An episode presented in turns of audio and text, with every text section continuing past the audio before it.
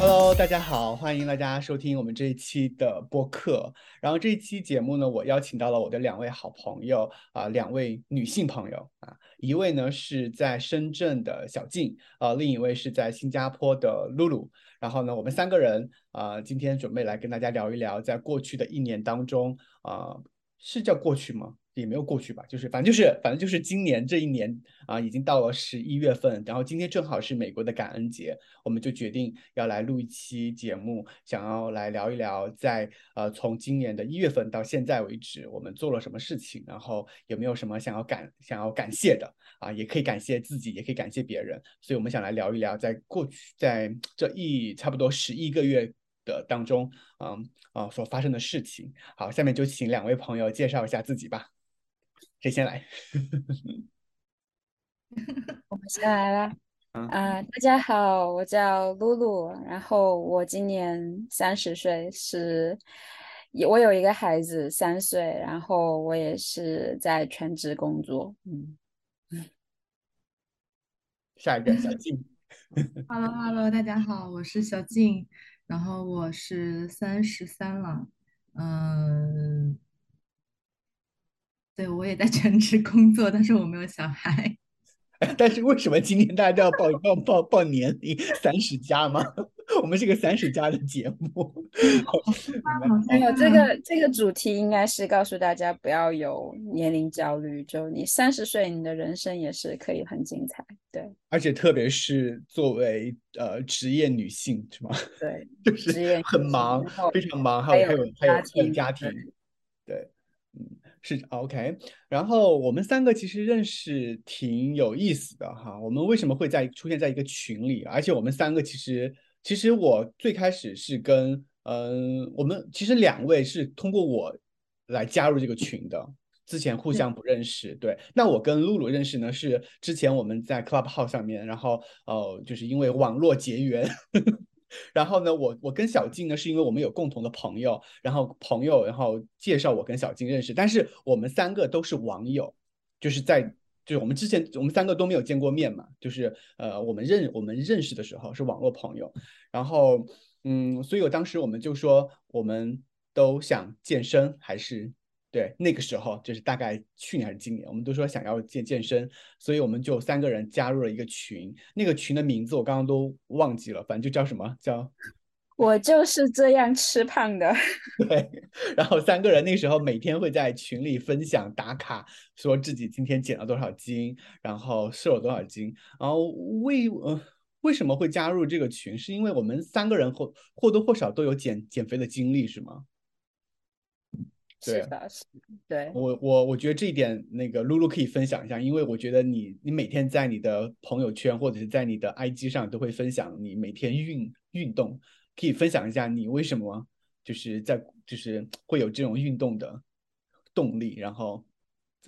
为什么想要减肥或怎么样？对，就是嗯，又因为我有一个我我生了一个小孩嘛，然后你知道，就是任何经历过生产这个阶段的女性都会经历的这个，就是一个长胖的一个过程。然后我记得是嗯去年年初的时候吧。我就有一天称自己，我就是把我吓一跳，我说妈呀，一百五十斤了，又不止一百五十斤，快一百一百五十二了吧？然后我吓吓一跳，就是因为生完小孩之后长胖，其实很在所难免。就，然后你可能就带小孩也特别累，就没有时间想说，哎呀，老子都已经这么累了，我就不要再去嘴巴上亏待自己，或者是再去运动啊，搞一身汗又这么累。然后就没有想到这个问题，然后直到去年年初的时候，发现确实太胖了，然后胖到一个地步，就是我觉得应该是会影响健康的。然后加上那个时候可能也是呃压力比较大吧，然后就是查出一些什么淋巴结啊、增生之类的问题，然后我就想说，哦嗯，是时候了，就是要为自己的健康做一个改变。然后我就去年一年时间吧，就是。呃，调整饮食、运动，然后为此我还买了 Switch，然后天天在家里就是各种运动啦。然后饮食上面就是也是减少外食，然后大部分时候就是追求低碳呐、低碳饮食，然后低脂饮食这样。然后我觉得我比较骄傲的是，我彻底戒了珍珠奶茶，就是我奶茶这个东西已经离开我的人生了。就是呃，这一点我是比较，我觉得比较拿得出手的。就是也因为减肥这个机缘巧合，然后我就彻底戒了那个奶茶。然后到现在为止，我差不多瘦了有四十多斤吧。就是因为我其实。从小到大，我都不是一个很瘦的人，就我其实从小到大都蛮胖的。然后就是，就是确实很有感触。就是你像很多人，他可能年轻的时候，十八岁的时候，可能是他这一生中最漂亮或者是身材最好的时候。但是对我而言来说，是我在生完小孩，是我在就是经历了人生很多起起伏伏之之后，我才到达说我人生可能。呃，身材最好，或者是最你最外表上最好的一最最满意的时候，对对，就是让我觉得说，嗯，其实你看女性她其实是很多元化的一个物种，就是你不一定要在年年纪，并不是可以定义一切的那个东西，所以我也不太介意跟大家分享。对啊，我就是二十九岁我才瘦下来的，怎样？对，然后这你说。你我我我然后这个运动的习惯，就我就一直有坚持下来。就是我从去年开始，三月开始运动，然后一直坚持到现在。就是只要身体允许的话，我一周一到周五我都会运动。然后我也是都就是运动的。呃，强度也不大，就是半个小时跳各种操啊，刘老师啊，帕梅拉这种，就每天做半个小时，然后长久下来，我是觉得蛮，就是呃，付出的我都有收到回报啊，就对。我觉得让我非常惊讶的是，第一，减肥能够坚持下来这件事情就已经很很不容易了，对大部分来说，因为因为。因为因为因为减肥坚持这件事情，我自己也有故事故事可以分享。因为对，因为我自己就是减肥这件事情，我们待会儿再再聊这个话题。第二个呢，是因为你每天在 IG 上分享你的生活的同时的时候，你不仅仅分享你的运动，他还分享他学习，就他半夜他半夜他在学习，他可能在考某一个证，你知道吗？就某一个证可能是他专业的证，他每天除了运动之外，他还坚持学习去考这个证。然后同时他还分享他就是亲子的这部分，就他家庭的这一部分，你会觉得这个女人是一个超人，就是 她除了每天运动完之后，她还工作，工作完之后她晚上还学习，还考证，而且这个考证的过程，她还得到了一些，就是嗯一就是非常不错的结果哈。我们待会儿也可以再继续再聊这个话题。然后第三个是你还周末还带小孩儿，你晚上就是你白天还陪小孩什么的。就是感觉你真的是一个超人，super mommy 的感觉，很厉害，很厉害。对减肥这个事情，然后小静呢，减肥这个事情，就是就是那段时间我是在创业嘛，嗯然后呢，其实时自自自由的时间比较多，但是我发现有一个问题，就是我我怎么样都睡不饱，我睡起来了以后还是还是非常困顿，非常。头昏脑胀的那种状态，嗯，对，然后觉得嗯不太对劲，好像身体也不是那么的有劲，然后就开始说那我做一下运动，就发现其实能够在很短的时间里面，就是哎发现好像变不一样，就是那种像是打了打了某一种激素一样，对，就觉得哎好像我有劲一点，我走路好像也没有那么累了。对，就有明显的感觉有变化。最重要的呢，其实是我身边的朋友，嗯，他们也是非常就是很持续的健身，然后他们身上的变化会更明显。塑形，他的哇，那个 S 对吧，很漂亮，那也很就是触动到我。所以其实我是被他们带着，然后我自己也感受到了一点，呃，一点点正向的反馈。但是我不是很坚持下去的人，说实在的，所以。嗯，这个反馈不是很好，对，就是不是很持续的好。嗯嗯，可是我觉得，在我的认知当中，我在我认识你的时候，我觉得其实你并不属于跑，就是你不属于需要减肥的那一类人。啊，对，我没有说一定要减出来多少肉，对，减下多少斤，就是我没有没有那样胖。但是呢，减就是你在运动的时候，其实你我不一定是要减减掉多少斤，但它让我的精神变更好。啊，所以你的，所以你的，所以你运动的目的跟我跟露露还不太一样哈，咱俩是直接很非常很直接的，我们我们俩就是要减肥，就是要把体重减下去，而是是是是，你是想要得到一种放松，然后，对，没错没错，就是想要得到身身体的放松，对，哦，这样。嗯嗯，因为我自己减肥的故事，其实其实很多人来问过我，因为我因为我从小到大吧，嗯，就跟露露很像。我之前其实一直都属于微胖或者是胖，从来没有说瘦。就大家说哦，你是个瘦子，没有这样人说过我。然后呢，我就嗯，我就因为我知道我自己是一个情绪就是不太稳定，就是我是一个很容易因为压力大就会吃东西的人。就是压力性肥胖，然后我以前总是觉得我压力很大，特别是学习上啊什么的，然后就觉得没有什么，嗯，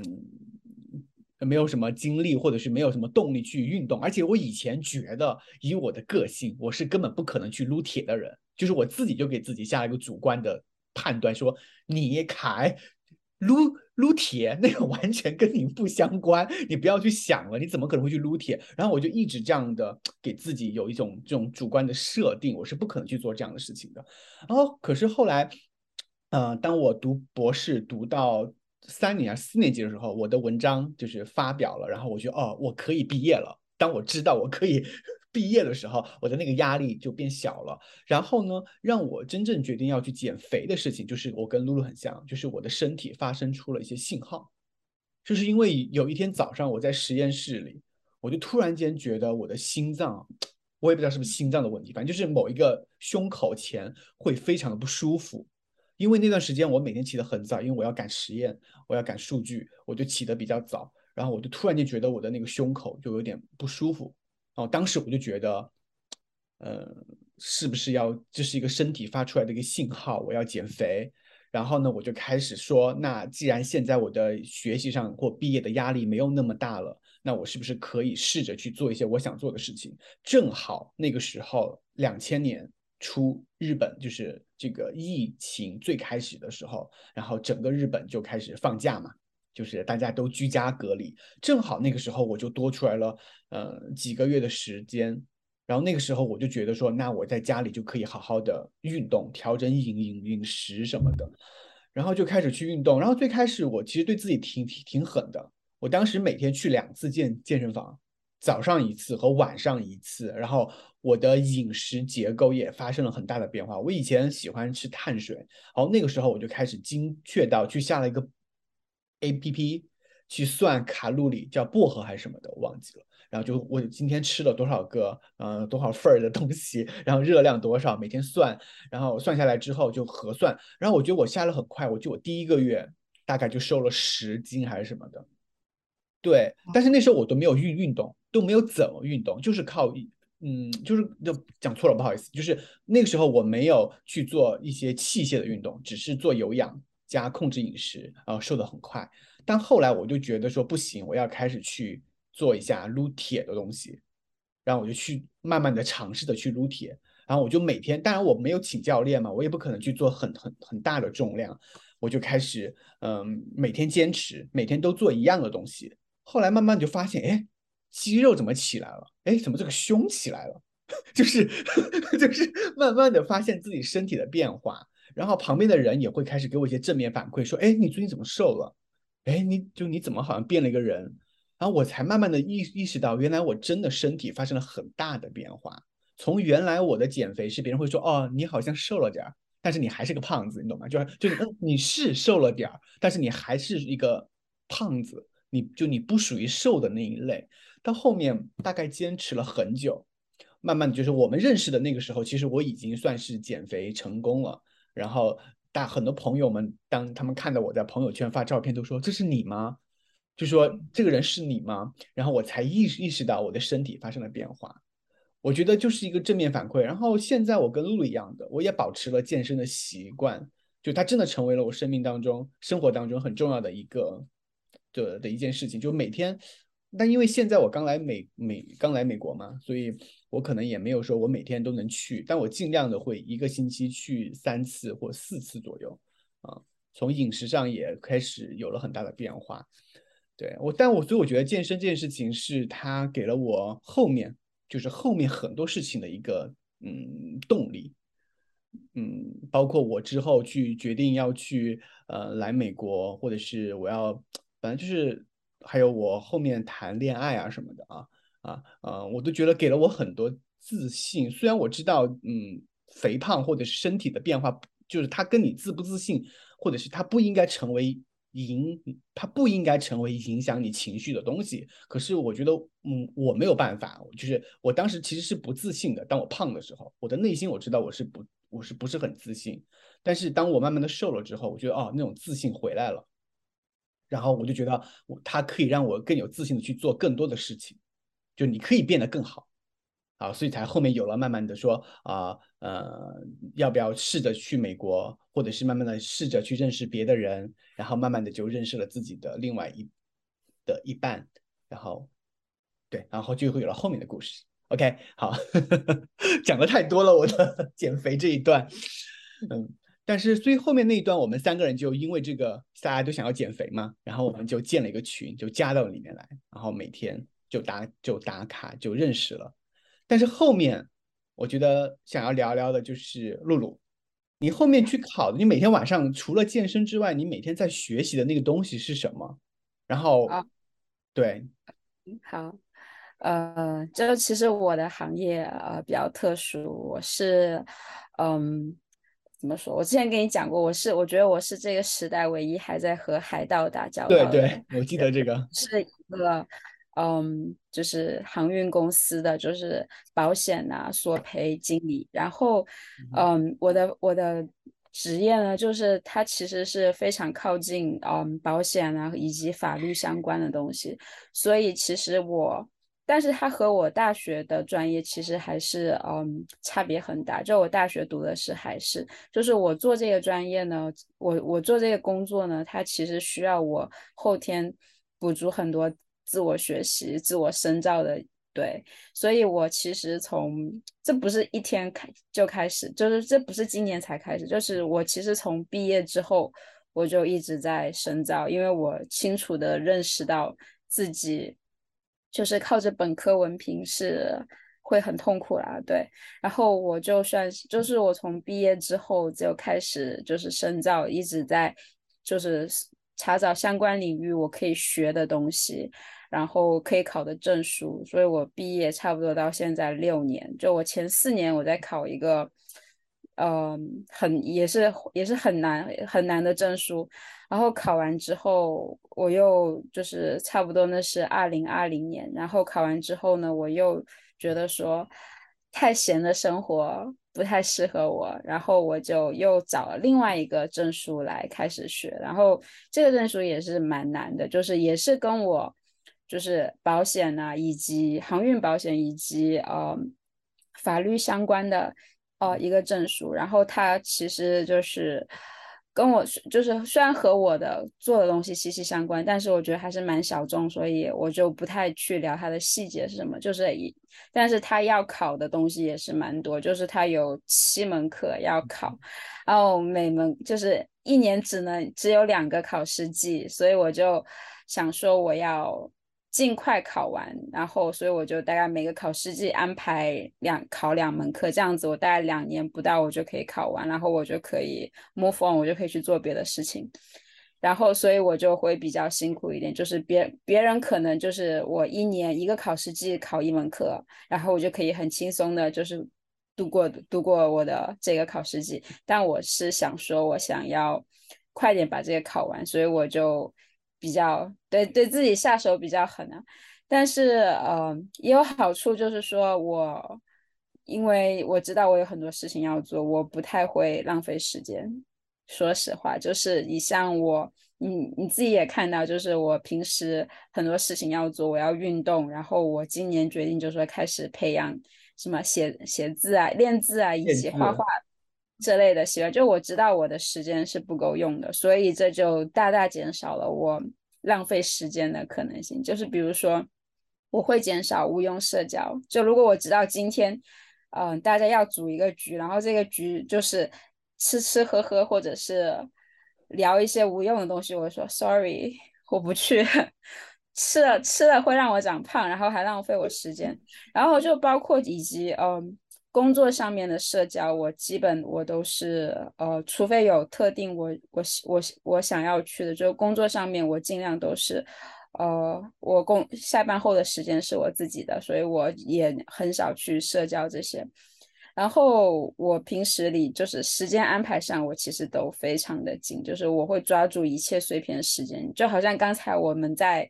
开始之前，就其实我电脑不知道为什么突然更新，就十五分钟，然后我就抓住这十五分钟，我就赶快又看一页书啊，这个样子。就是这，我觉得忙碌的生活对一个人的生活习惯其实是有好处的，就是它让我就是抓住一切碎片时间，然后可以，所以我才有可有可能就是在我有限的时间里完成更多的事情。嗯。对，然后就是这个学习的这个状态，其实我还我是觉得会比较舒服，因为它让我一直觉得说我是有在为自己的生活，有在为自己的未来付出的，就是我不想要，呃，让自己就是陷入到一个境界，就是说我的生活处处不如意，然后我想要的东西我都没有，所以我开始埋怨生活，埋怨。处境埋怨工作埋怨同事，我觉得这种其实是对人的心理健康是不太有益的。就我不是说我生我所处的环境是非常好的环境，就是我也有我自己的烦恼，但是我不觉得这些烦恼是长久的。只要我足够优秀，只要我呃一直就是耕耘自己的人生，我相信总有一天我可以跳出这个困境。确实，这个思想在我之前。的工作里啊，也有对我很很有用。就是我一直觉得说，我现在很痛苦，是因为这条路我还没有走完。等我走到尽头之后，我自然会有一个跳出这个困境的办法。对，然后所以我就一直有在坚持下去。就包括我，就是现在在考的这个，在读的这个证书，就我可能明年五月，我差不多我就可以考完了。就还剩最后两门课，我就差不多可以考完了。然后我就。今年就开已经开始规划我明年下半年要干什么，然后我明年下半年就是我会去回到大学留会，我在呃新加坡国立大学的法律系申请了一个成人教育，哎，对，成人教育文凭，然后就又可以再进修两年这样，然后等到时间到之后，我再看还有什么东西可以学。对，我觉得首先。就是我觉得你给了我非常大的一种，就是什么，就是一个一个，就是让我知道这个世界上还有另一类人是可以去完成这样的事情的。我就为什么我这样说呢？因为我以前这跟我肥胖也就也是有关系的，就是我我以前觉得我我是一个不能做多项工作的人，比如说我最近在忙于期末考试。那我就不能去减肥，那我就不能去健身，因为我去健身就会影响我复习期末考试，然后所以我就会开始复习。可是我一复习之后就会紧张，一紧张之后你知道就会吃，然后就会发胖。所以为什么我在学生时代，在大学时代，当我决定减肥的时候，一般都是刚开学的时候，我就跟同学们说：“哎呀，我要去健身房了，去健身。”好，同学们就看见我，哎，你好像瘦了点儿。可是到了期末考试的时候，我又不去健身了。同学说：“哎，怎么你又胖回去了？”所以，所以为什么我的体重总是在忽胖忽瘦一点，忽胖忽瘦一点？就是因为我以前一直觉得我是一个不能做多项运动，就多多个项目的人同时进行，因为我会觉得我的精力、我的体力我跟不上，就我自我认知是这样的。这个想法一直维持到我在日本读博的时候。就我博一、博二、博三，我都觉得，哎，我每天好忙啊！我每天实验已经很忙了，我每天要准备组会，我每天要准备什么？呃，看文献，我都不可能再去学习了，或者是我都不可能再去做别的事情。不要跟我说去健身。可是，当我真正的开始去健身的时候，我就告诉自己说，我要不要去尝试一下两个项目同同时进行？比如说，我今天的确有非常重要的实验，非常重要，很我早上或下午都要忙，但是能不能试着一下把这个事情做完之后，晚上我们去健身房跑跑步，去运动一下，我就真的去做了。做了之后，我发现，哎，其实我的实验的好与不好，成功与不成功，跟我晚上去跑步还是没有跑步，其实没有两个没有多大关系。然后后来我发现这个过程是可以同时进行的，所以我后来发现，哦，不要给自己找任何借口，那你可以去做两件事情。所以到后面我在博士的最后一年，我就是白天做实验。然后我下午就一定要去健身房跑步，所以这就是为什么大家说，哎，你的这个效果还一直坚持在一起的哈，就说你都嗯，你都一直在保在保持这个状态，就是因为我那个时候就把我这么多年以前的想法，说我只能做一件事情，或者是我有点迷迷，我有点小小小迷信，就是我觉得说明天我有个重要的实验，那我明天就什么事情我都不要做，就好好的专注于这件。就我就好好的专专注于这件事情，什么减肥啦，什么运动啦，咱们就别想了。后来我发现，其实跟你没有任何关系，你一样的可以去做，呃，可以去健身，同时也可以去做你的实验、你的工作。工作完了之后，你可以去健身，跟你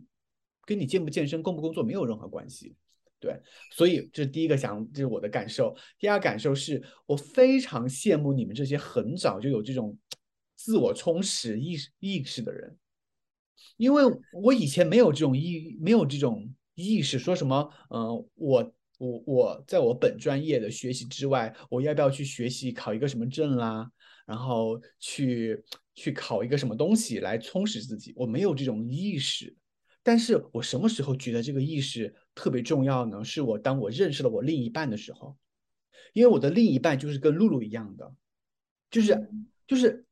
按道理说，他已经很多年前就博士毕业了，而且他的工作的内容跟他其实他的就是他的能力已经可以完全可以应可以应付他日常的工作，他不需要再去看看看书啊，或每天晚上还学习。可是他每天晚上会抽出一个时间来在家里看书，然后他看的书都是他专业相关的啊一些书，我会觉得啊。你就你为什么要看这个书？你不是已经都已经就是工作都不需要吗？他会告诉我说，呃，他想学，他想，因为他觉得可能以后他会用到。然后他甚至跟你一样的，他去考了一些什么微软的那些什么证啊什么的。然后这个时候我才意识到，哦，原来。原来人就在这个社会上，你想要取得 promotion 或者是更进步的话，你其实是需要拓展自己的事业的宽度的。咱们不一定说一定要走得很深很远，但是你的宽度是，就这些人是在为自己的的职业是在做铺垫的。我觉得你们这种有那种意识的人特别好，醒水的太早了，你知道吗？像我是醒水太慢了，很慢很慢。对，对，好羡慕你们。像可能可能是。嗯，就是对我我不知道你，我不知道静态是怎么样。就是我的话，我是就是，嗯，人生一开始就是在刚开始工作的时候，就是有很多挫折，然后就是我觉得是这个挫折，它有就是它有任任何一个挫折，它都有两种结果，就要么他把你打趴，要么你就他让你成长，对吗？然后我就是有很经历很多挫折之后，我就发现说，嗯。我为什么要一而再再而三让他打趴我？就是我开刚开始工作的时候，因为就是什么都不懂，然后我的老板也不太愿意教我，就是他可能我觉得他的潜意识里是有一种就是教会徒弟饿死师傅的感觉，所以他不太愿意教我，然后就让我在我第一份工作的时候，算算不上说是四处碰壁吧，就是让我觉得我自己。嗯，不知道自己在干什么，这是一个非常差的感觉。就是对于一个你可能刚开始工作，然后就是星期要觉得说我想要去做做出一番天地的一个年轻人来说，这其实是非常难难受的一件事情。然后我就觉得说，我就真的要这样子下去吗？然后我就可能就是这种一系列的挫折，就让我觉得说。我我如果真的要等我老板某天想开，然后他开始教我，我可能一辈子都等不到。或者是我要一直犯错，然后一直从错误中学到这些事情，那我觉得，那我未必一生要犯太多的错误。所以我觉得，那如果你要学习一个东西，我觉得最好的方法应该是系统性，就是最快捷、最好的方法就是系统性的学习一个东西，对吗？对。所以我觉得。呃，所以，然后，所以我就觉得说，那如果我要系统性的学习一个东西，我应该如何去做？我就去做很多的 research，去做很多调查。我要系统性的学习这个，我有什么课要上？我有什么知识点需要掌握？然后我我的晋升的阶阶阶级是怎样的？所以我觉得这个是对，呃，挫折是对人找挫折是对人是有益的，但是你需要去正确的去。理解去看待挫折，对，所以我就后来我就我后来我虽然就是离开我第一份工作，然后我我虽然有颇有微词，对我的老板还是有有一些怨念，但是后来在我成长过程中，我就觉得说，如果不是他当时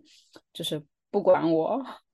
然后我也不会说这么早的觉醒，说我靠别人是不可能的，我一定要靠我自己，所以我就。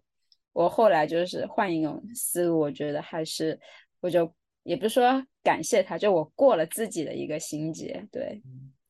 啊，小小小静呢？我知道小静，你在今年你是人生就是首先发就是就是做了一个很大的决定，就是你从你原来的一个行业跳到了另外一个行业，然后有可以分享一下这个故事吗，可以就是。我觉得我之前的这一年真的是在我人生当中感觉是我自己的大起大落。为什么这么讲呢？就是其实我以前的人生是非常顺利的，基本上就是我想要的和我不想要的，呃，或者是我没有强求的，它自然而然就会过来。对，比如说我我想转到因因为以前我是在银行嘛，在银行待了八年，对我想去哪一个网点。我可能话还没有说，那个网点的主管行长就来找我的那种，对，就是非常非常顺利，没有遇到过什么挫折。然后后来在一八年年底的时候，我就创业了嘛，嗯哼，觉得也会很顺利。第一年确实也不错，然后后面就遇见疫情，遇见疫情了，对实体影响还是非常大的。嗯，期间呢，跟我的老公。嗯呃，也有一些问题，对，然后，所以去年做的两个最大的决定就是把门店关掉了，然后呃，确定跟他结束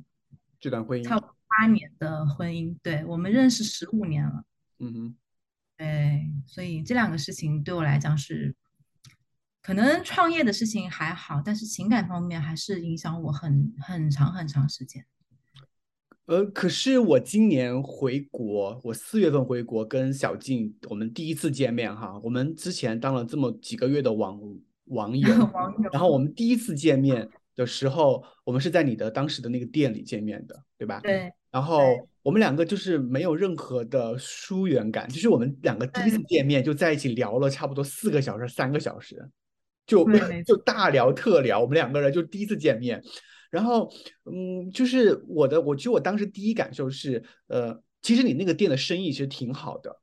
还行，对，对，其实那个店是挺好。其实你，其实你关掉店铺，并不是说因为生意不好，其实生意是可以的，而且其实你有两个店，对吧？两个店其实生意都还不错，是可以，其实是有盈利的，嗯，对。所以说你其实关掉店铺是有别的原因的，并并不是因为生意不好，对。哎，所以我当时觉得哇，这个女人，如就如果就我当时想说，如果是我，我怎么可能会把生意还可以的店给关掉，然后重新会有勇气跳入到另外一个完全不就我完全不知道的一个行一个行业里面去？你后来选择另外一个行业对吧？没错，对。你现在然后是在什么行业？半导体行业。对不对？他之前在银行系统，然后呢，他把工作辞了之后，他就回老家创业，开了一个烘焙，对吧？一个类似像面包店样的，然后生意还不错，生意特别好。反正我是觉得生意挺不错的。然后开了几年，然后也有了一定的客源。可是就在这个时候，他把店关掉，他又跑到深圳去 进入到半导体行业，我就觉得这个女人疯了吧？对，就是很就是很疯，你知道吗？就觉得对哇，好有勇气，好有魄力。那你在过程中，你有学习吗？就是从那个就把这个店铺关掉，然后跳到半导体的行业当中，你有什么困惑、有焦虑或者有未知的那种感觉吗？嗯，其实我觉得我可以代表另外一个人群哈，就是跟你们完全不一样的人群，就是我真的开窍非常晚，因为因为前方太顺了，就导致你没有遇到什么挫折，嗯你就不会往这方面去想。就像凯刚刚说的，说他很羡慕露露，很早的时候就意识到我要不断的充实自己，然后呃利用好这个时间。实实际上，当露露决定做这个事情的时候，他就赢了，而且他又是在非常年龄小的时候，他的机会会更多，对不对？对对我现在看到的情况就是这个样子，我觉得很羡慕他，我我也很羡慕凯，我觉得你们都非常棒。那我是属于那种很普通，然后不是非常有自制力，然后又特别容易受情感困扰的那一部分非常普通的人，嗯所以可能也才导致了我好像无所畏惧，天不怕地不怕的。因为我最开始的专业其实是交通运输，天呐，我我完全交通运输行业出身的人去银行，然后又自己创业开面包店，然后又去半导体，你的人生已经赢了，静小静，你的人吗生太精彩了，对，我觉得这是我听说过跨度比较大的。真的，像你你从肯定也学了很多东西嘛？一定的，一定的，就是在此之前，我觉得我什么都没有。我觉得我没有在一个行业里面深耕，我没有拿到经验带来的加持。我觉得我每每就是把呃本来应该会更好的前途葬送掉。对，我前期一直是这样想的。当然，现在我像啊，啊，我们两个很像啊，其实我跟露露吗？跟我跟我很像，跟你，啊啊，对呀，对呀，跟你也很大胆啊，跟我很像你像非常为什么大胆。为什么这段经历很为为什么这段经历和我很像？因为比如说大家，比如说我是我之前是学我我是学医的，就是在我嗯过去这么多年，在我人生二十五六岁、二十七八岁之前，我都是学医这个行业，而且是专注于某一个科，我甚至都在医院上上班了。可是我突然间决定我要去读博士，然后我就把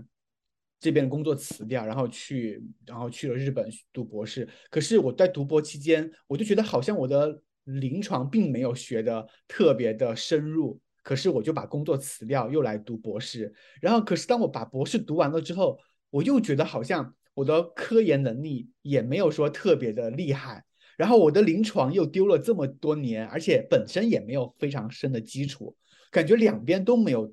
对吗？对吧？懂懂？两边都没有得到很多东西。然后这个时候我觉得说，那我就还是要来做，就是你必须得选择，要么你以后是做临床，还是专注于做科研。然后当时我就做了一个决定，那就干脆还是先专注于做科研吧。所以我就来到美国做博后。所以现在我基本上就是说我一定要花更多的精力专注在这一个行业当中来，因为我因为我不想再去就在每个行业里跳来跳去，这个行业待两年，那个行业待三年，那个领域待两年，可是我最后什么都没有成专家，就什么都不懂。我觉得我不想这样子，所以现在我就决定了，我就只做科研，我就专注于科研。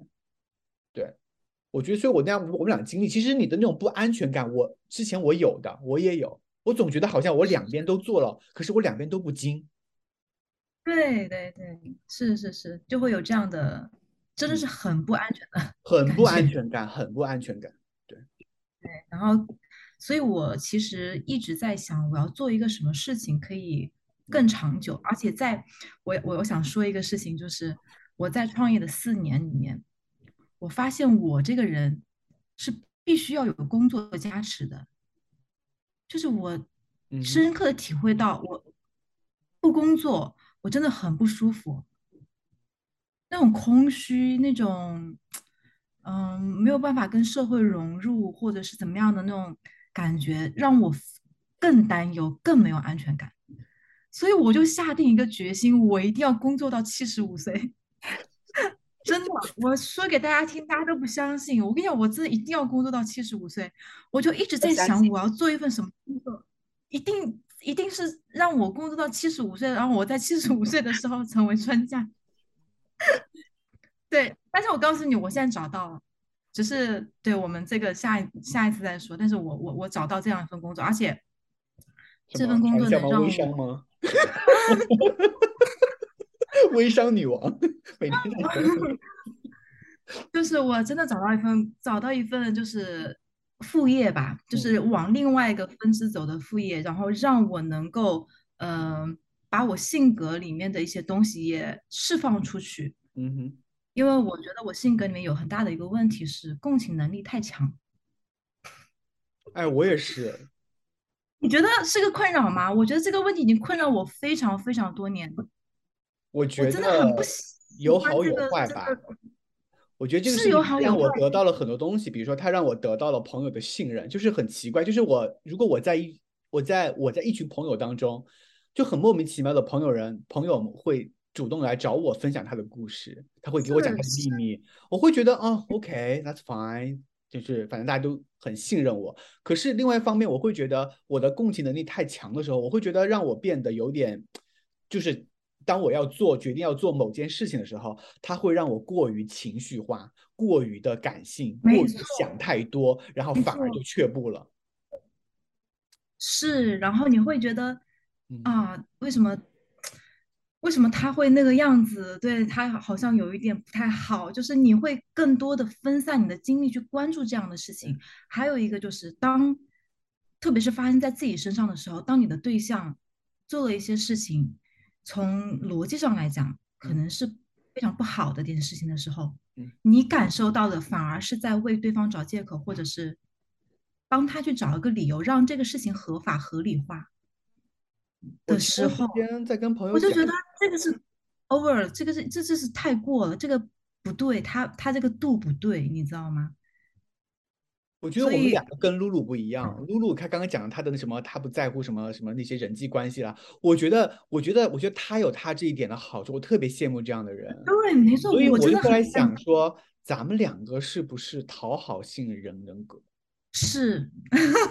我是真的。我有时候 会想说，我说我我本人是不是讨好型人格？因为其实我其实很在乎别人的想法的，我非常在乎别人想法，或者是别人的想法、别人的说法很容易影响我。所以我有时候会想说，我是不是讨好性人格？但是这一点非常让我的，就是，但是现在我有慢慢的在改变，就是说。嗯，当我现在有了自己的生活状态，我的年龄也开始慢慢的变大了之后，我会觉得我像有些人的想法，或有像有一些东西，我就不想去 care。比如像刚刚露讲的，像有一些聚会，我觉得我不想去，我就我就不想我就不想参加了。我不想把我的精力、我的什么时时间浪费在一些，就也不是浪，也比较浪费吧，就是我不想花这些事情去跟这些朋友或这些人去。去社去做社交什么的，我不想去做这样的事情。然后我发现，其实我做，我觉得我的生活也没有发生什么改变，挺好的。所以我觉得，嗯，那就是吧。但是我觉得我的我的讨好性人格是在另外一个方面。嗯你说对，在哪方面呢？可以可以听到吗？可以听到。对，我觉得我的讨好性人格是。在另外一个方面，就是对，就是我不是说要讨好你，然后让你喜欢我，我是比如说大家在一起，我我会更多精力去关注那些谁没有更好，就是就是你会去同情一些你觉得所谓的弱弱者吗？就是同情心比较强。对，或者是他没有更好，我觉得，比如说他没有就是沉浸到这个聚会里面，嗯哼，或者是什么样的，我可能害羞表达不出来，但是我总是在希望他会更好啊。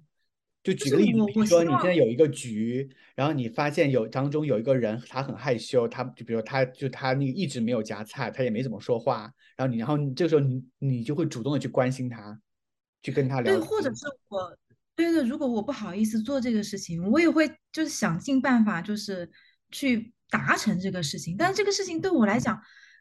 嗯，这只是当中的一一一个小事情哈，就是你你有些片有些影片什么的，你刷短视频有些影片，你看一遍你会 感动落泪，我看十遍二十遍还是一样的。我觉得这个东西真的，我不想说，就是我就觉得它真的很影响到我，已经影响到我了。然后我跟你说，就是机缘巧合，就是遇到一个指点了 我一下的人，嗯，就是我需要去做一些就是渡人渡己的工作，就是。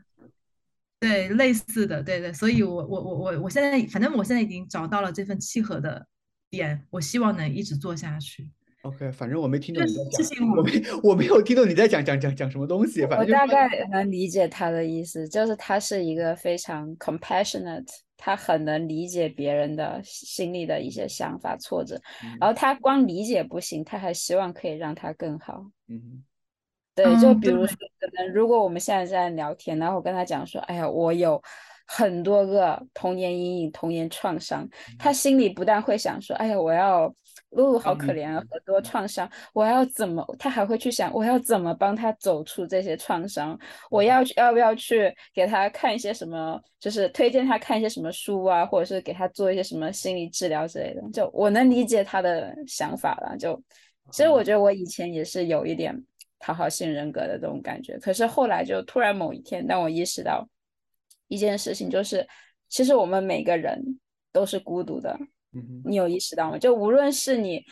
就是结婚了，有多少个小孩，你的家庭多么多么大，你在你有多少朋友同事，其实每个人都是孤独的。然后你因为因为其实陪伴自己最长的人其实就是自己，你要你要确保说你给自己花的时间是最有质量的，是最让你舒服的。所以从我开始就是意识到这一点，就我意识到这一点，就感觉像是灵光一现这样子。然后我就开始大面积的删除一些我不喜欢的朋友，或者是之前我会给我会给我所有朋友圈里的人点赞，真的，我这个这我我觉得如果是讨好性人格的话，这个应该算吧。我只要我有你的朋友圈，然后只要我看见，我基本上都会给点赞。一看你应该百分之九十的朋友圈我都有点赞，虽然你发的不多，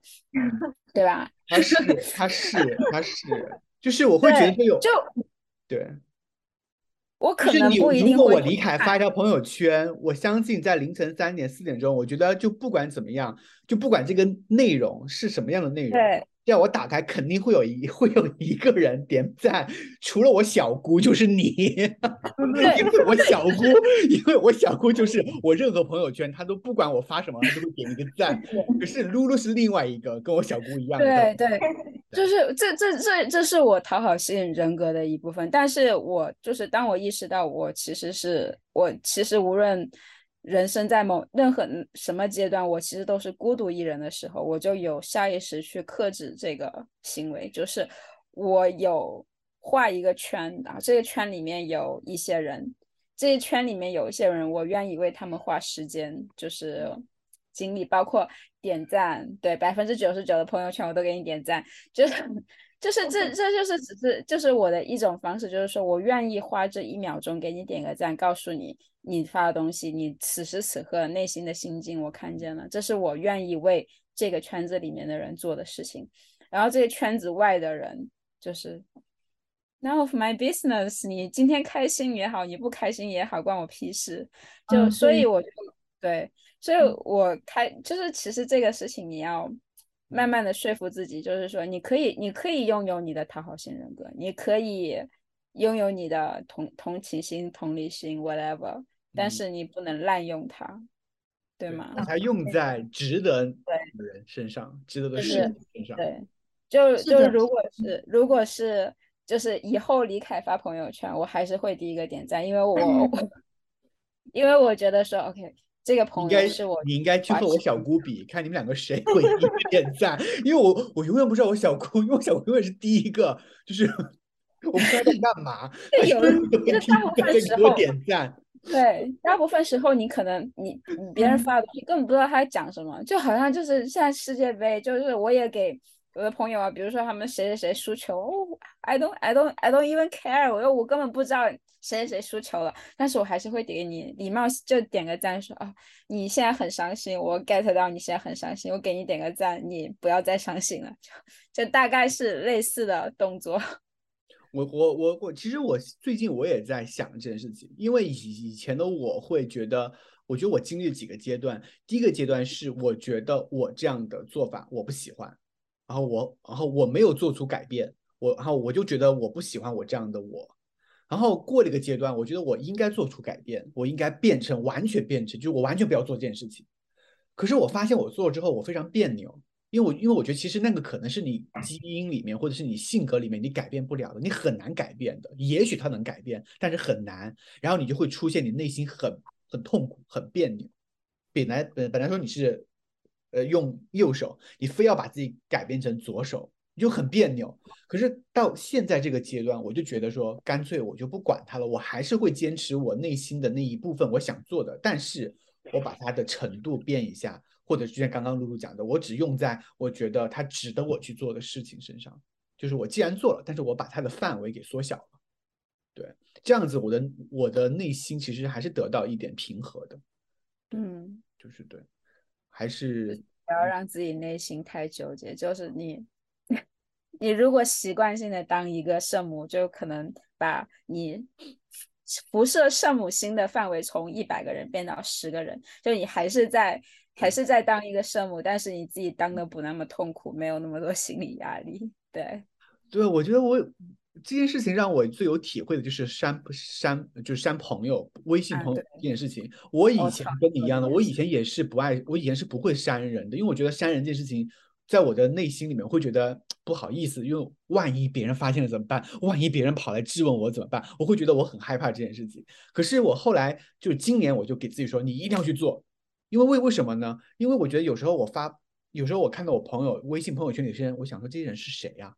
这些人是谁？我都不认识。他为什么要每天就我有时候为什么要看他的朋友圈？为什么我要去刷他的事，刷他的东西？我为什么要浪费我的时间去看这些人的东西？我都不认识他，或者是我的生活为什么要分享给这些人？我觉得好特别奇怪。然后我就说，那我要把这些人给删掉。可是因为我之前的性格是那种性格嘛。然后，可是后来我就告诉自己说，不行，你一定要去做。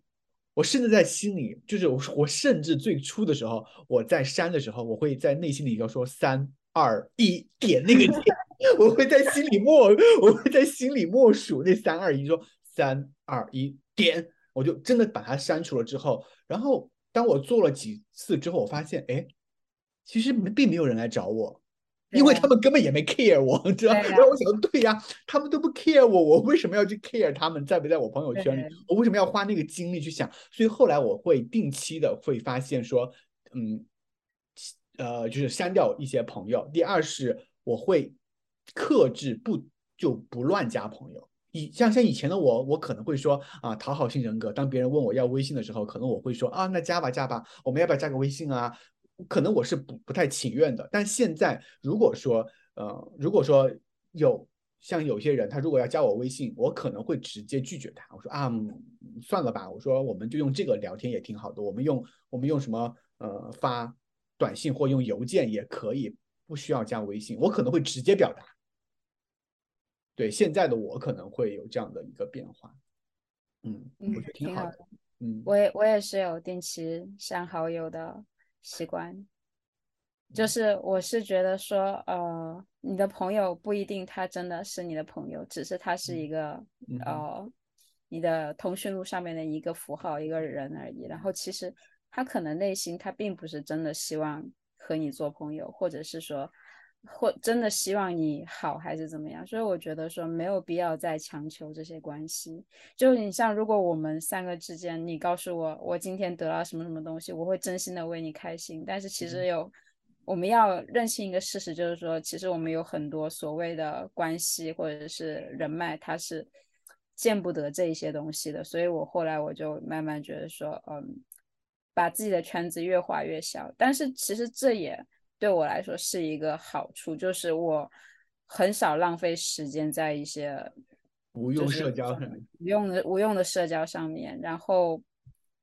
对啊，就这就这时间省下来，你就可以去做别的事情了呀。这个是不是就是前段时间网上很流行的叫做精神内耗？就是我想把这些对都减掉，我不想让我的精神浪浪费在一些。对对，其实这也是为这也是为什么我我其实把我微博账号给注注销了。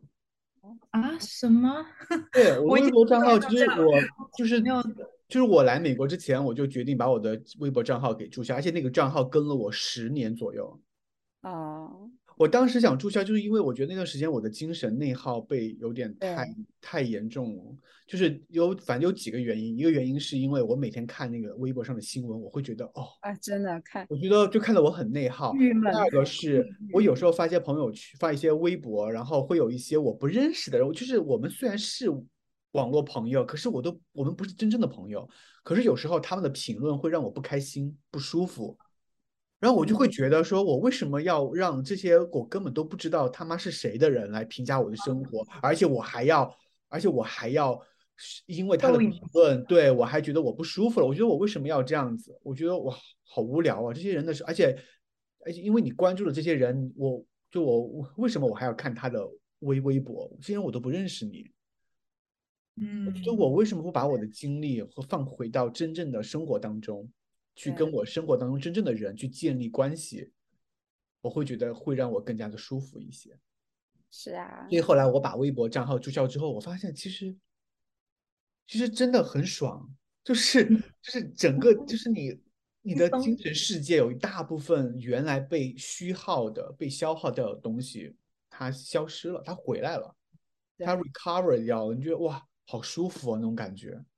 所以现在我就现在像像国内发生什么大的事情，我其实不我其实不太知道的，我反而就是如果发生什么事情，我都是从朋友圈里知道。嗯嗯嗯，嗯嗯嗯，所以啊，我我刚刚才知道，对，对，所以就是说，嗯、在过去刚刚过去的十一个月当中，真的我们三个人的生活都发生了很算是比较或大或小的一些变化嘛，我觉得。啊，嗯，对，对，所以小金，你现在是适应你现在的状态吗？嗯，还挺适应的。对，就是新的这一份这个领域，我也很喜欢。嗯对，然后我，而且我觉得我每步走的时候都得到了非常多人的帮助。对，我来这边，我来这边有一个很好玩的故事，其实不是真的一个人都不认识，嗯是我有一个认识的姐姐在这边做这个事情。那我跟这个姐姐怎么认识的呢？大概是在一五年的时候，去澳大利亚旅游的时候，我跟她坐同一班飞机，她就坐我旁边，嗯然后我们俩是同一个姓，我们就开始聊十几个小时，就是没有停过，你知道吗？觉都不睡了，就一直在聊。从那个时候开始加了微信了以后，大概一五年八七年吧，就嗯一直不间断的有在沟通人生的一些近况啊，比如说他呃的一些婚姻状态啊什么的。然后这一次过来，对，然后就是一个陌生的、只见过一面的，但是又很熟悉的一个姐姐。这次呢，就问了她一下这边的一个环境，就是工作环境，她就介绍了一下，说那你就过来，就三天，我就说 OK，那我就过来，所以就来找他，然后就顺理成章的，就是进了这个行业，也是算他给的一个机会吧，嗯，大概是这个样子。嗯，我觉得在人生当中有很多贵人很重要吧，贵人嗯朋友，我觉得很朋友。就比如说，我也其实我也很感谢露露啊，因为因为因为因为因为其实我其实我在呃我在来美国之前，我要有一些申请的过过过程嘛，像什么推啊荐信啊什么的。其实其实露露帮我真的，他就像他讲的，他真的会会很愿意帮朋友付出时时时间的。而且特别是是那个时候，我有时候我要的比较急或者怎么样，像他这样一个大忙人，你知道，他每天上班这么忙，可能他还愿意抽出时间帮我改我的 Word 文文档，你知道，帮我改了两三遍啊，check 一下什么的，我就觉得，嗯，就是朋友在生命当，在我生命当中啊非常重要，就是当我需要帮助的时候，朋友们总会给我帮助，给我一些建议，包括包括小静也是，对吧？我当我回回贵阳的时候，他也会当我跟他说，哎，我最近状态不好或怎么样，帮我想要去健身什么的，他就会马上去帮我去找一些他所知道的一些健身房啊，他会拉上我，然后去健身房，他让我去，他会说，他会他会问我说，哎，你的心情好点没有？就是啊，你的那个事情怎么样了？有没有搞搞定？就是你可能只是随口跟他提了这件事情，可是他却听进去了，他就说他会会定期的来问问你啊，这件事情怎么样了？顺不顺利？呃，你心情不好是那咱们下周去哪搞烧烤去？我们去唱歌，或者是我们就是他会照顾到你的情绪，所以我觉得，嗯，我非常感谢啊朋友，因为我觉得朋友其实是很重要的，就是在你的生命当中，因为有时候你不可能自己单打独斗嘛，不可能的，有的时候还是需要有些朋友的给的建议啊什么的。嗯，反正 anyway，今天我们。聊到现在啊，我觉得挺不错的。就是作为三个三十加以上的人来分享 职场生活、心理上的一些问题，然后我觉得，嗯，就是怎么说呢？就是，呃，给了我很大的启发。就是人无论你在哪个阶段，哪怕你三你三十多岁了，你三十五了，或者是你结婚了，你有小孩要带，哪怕你有家庭。哪怕你工作很繁忙，但是想一想，在这个世界上依然还是有一些人，他们在呃为自己的梦想、为自己的事业还在努力的拼搏着。但是，但是，但是我不是说要让大家去鼓励大家去，就是你要去卷哈，我不是这个意思。我是说，嗯，当你想要做什么事情的时候，其实就去做吧，不要给自己那么多的借借口。年龄不是你的借口，忙碌不是你的借口，嗯，或者是呃，你今天的状态，哎，反正 anyway，就是我觉得没有什么东西，当你真正想做的时候，它会阻挡着你，就去做，坚持很很非常重要，无论健身、学习，坚坚持很重要，就去试着去改变一下，我觉得就讲这件事情啊。两位还有什么最后要总结一下吗？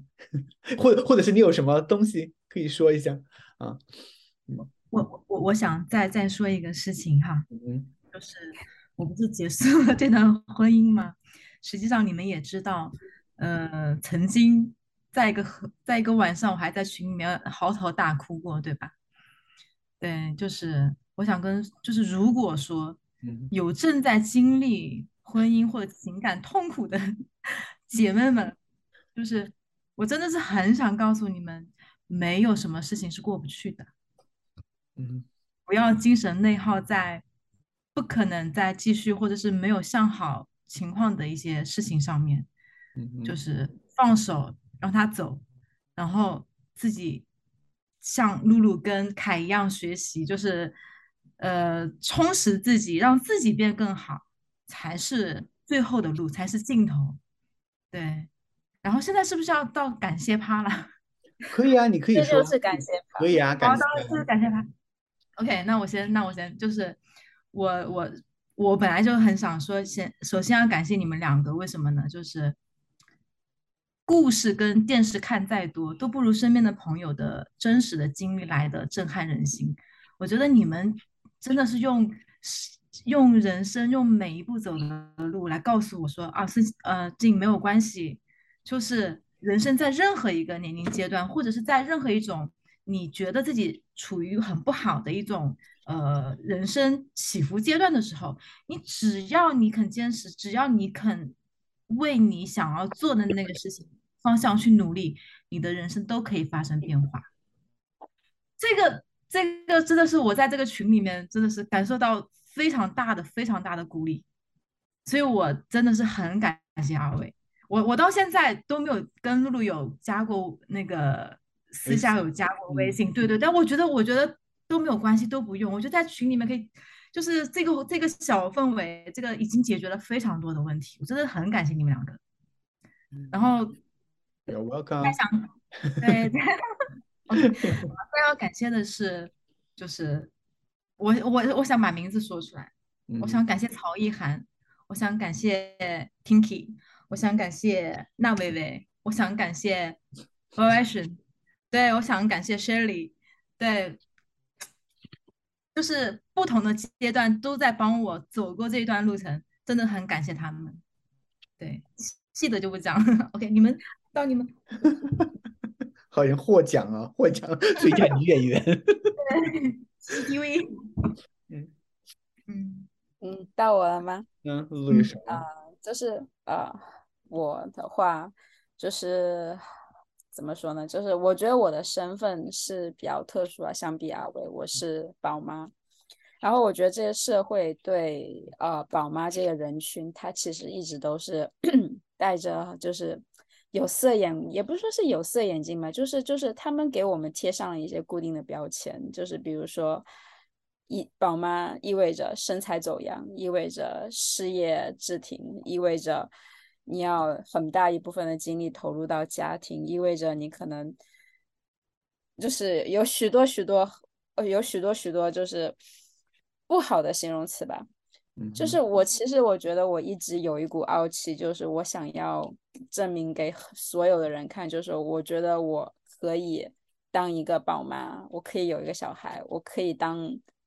我一我，但是但我也可以当一个成为一个出色的我自己，对，这是我的想法。所以我觉得我一直在做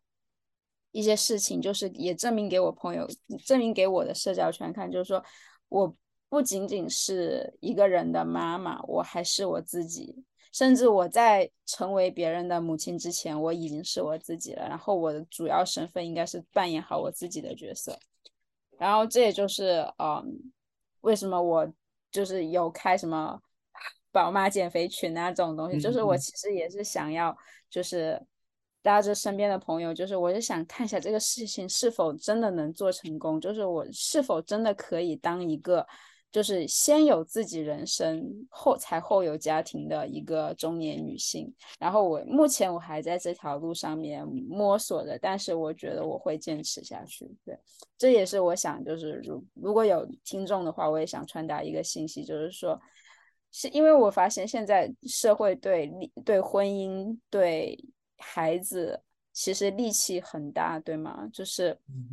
很多人都觉得婚姻是一个。婚姻和孩子是一个很，就是类似于一个黑洞吧，它会吸走你所有的快乐，所有的精力，会让。但其实它本身，它，但是它的确是本来是辛苦的，对，它就是辛苦的。对，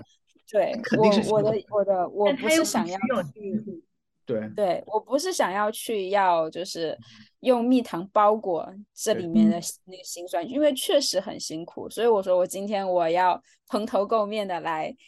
录这个 东西，就是我不想要做任何掩盖，就是呃你在电视上看见的那些明星啊，那些都是假的，就是真实的宝妈的样子就是如此，就是可能黑眼圈，皮肤也不好，然后脸上冒着油之类的。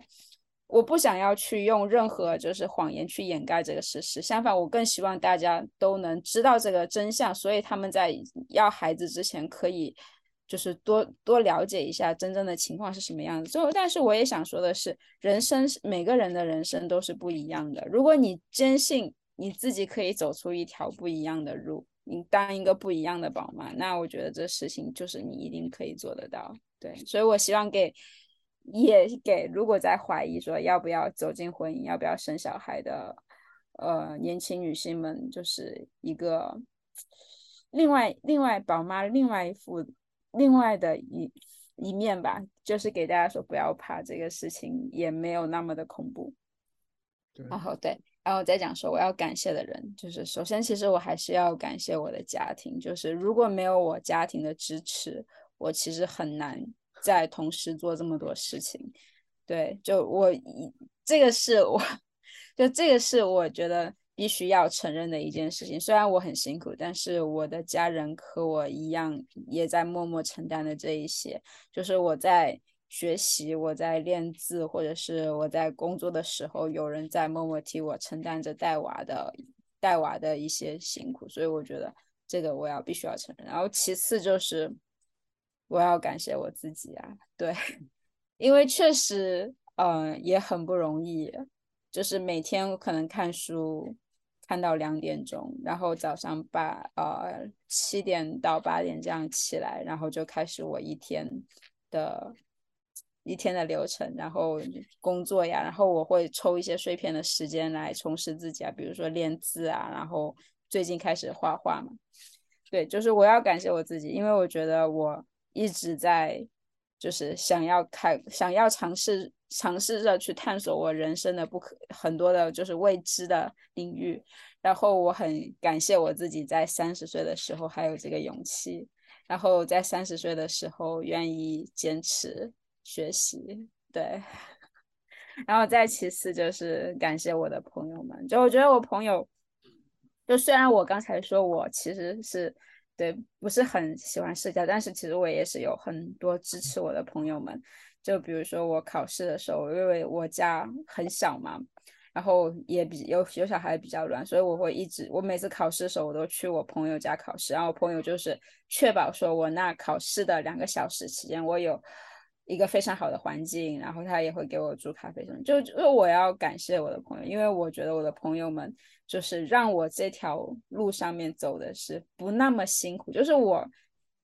想骂街的时候，有人可以听倾听我骂街，然后我有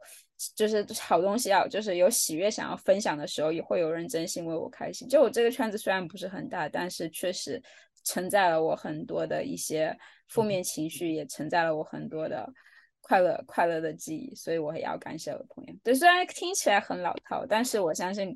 每个人他感谢感谢的人背后，他都有他自己很很多故事。对，然后对包这其中也包括凯，然后静，就是我们在群里面，就是有的时候三更半夜聊一些有的没的，然后第二天离开起来看到，所以我觉得这一些都是很很美好的记忆。感谢互联网 把我们拉到一起。对对 对，感谢 Clubhouse，对，感谢 Clubhouse，感谢感谢 Clubhouse 的网友，对，在之前在过年的时候提供了这么多美好的记忆。哦，你们是 Clubhouse 里面认识的是吗？对对，我们就是在那个里面认识，然后嗯，后来加了微信，然后慢慢的成为。网络当中的朋友，虽然还没有见过面，我们当时跟他说，因为他才去伦敦嘛，所以我才说希望他下次有机会赶快来波士顿，然后我们可以见面，可以面基成功。希望我们下次能够有机会。我没有好好看过波士顿，就我去的时候就是下大雪，然后就是。走路都走不成，然后，哎，我觉得应该还会再去的。欢迎欢迎欢迎！好的，反正今天就谢谢两位朋友，然后跟我们一起来分享过去这十一个月左右的故事。然后我觉得还挺精彩的，就是大家，嗯，无论是处于什么样的阶段，都还在为自己的生活去努力着，去搬砖，怎么样的，都还是在认真生活。我觉得这点很重要。OK，那。今天就谢谢两位朋友来跟我一起。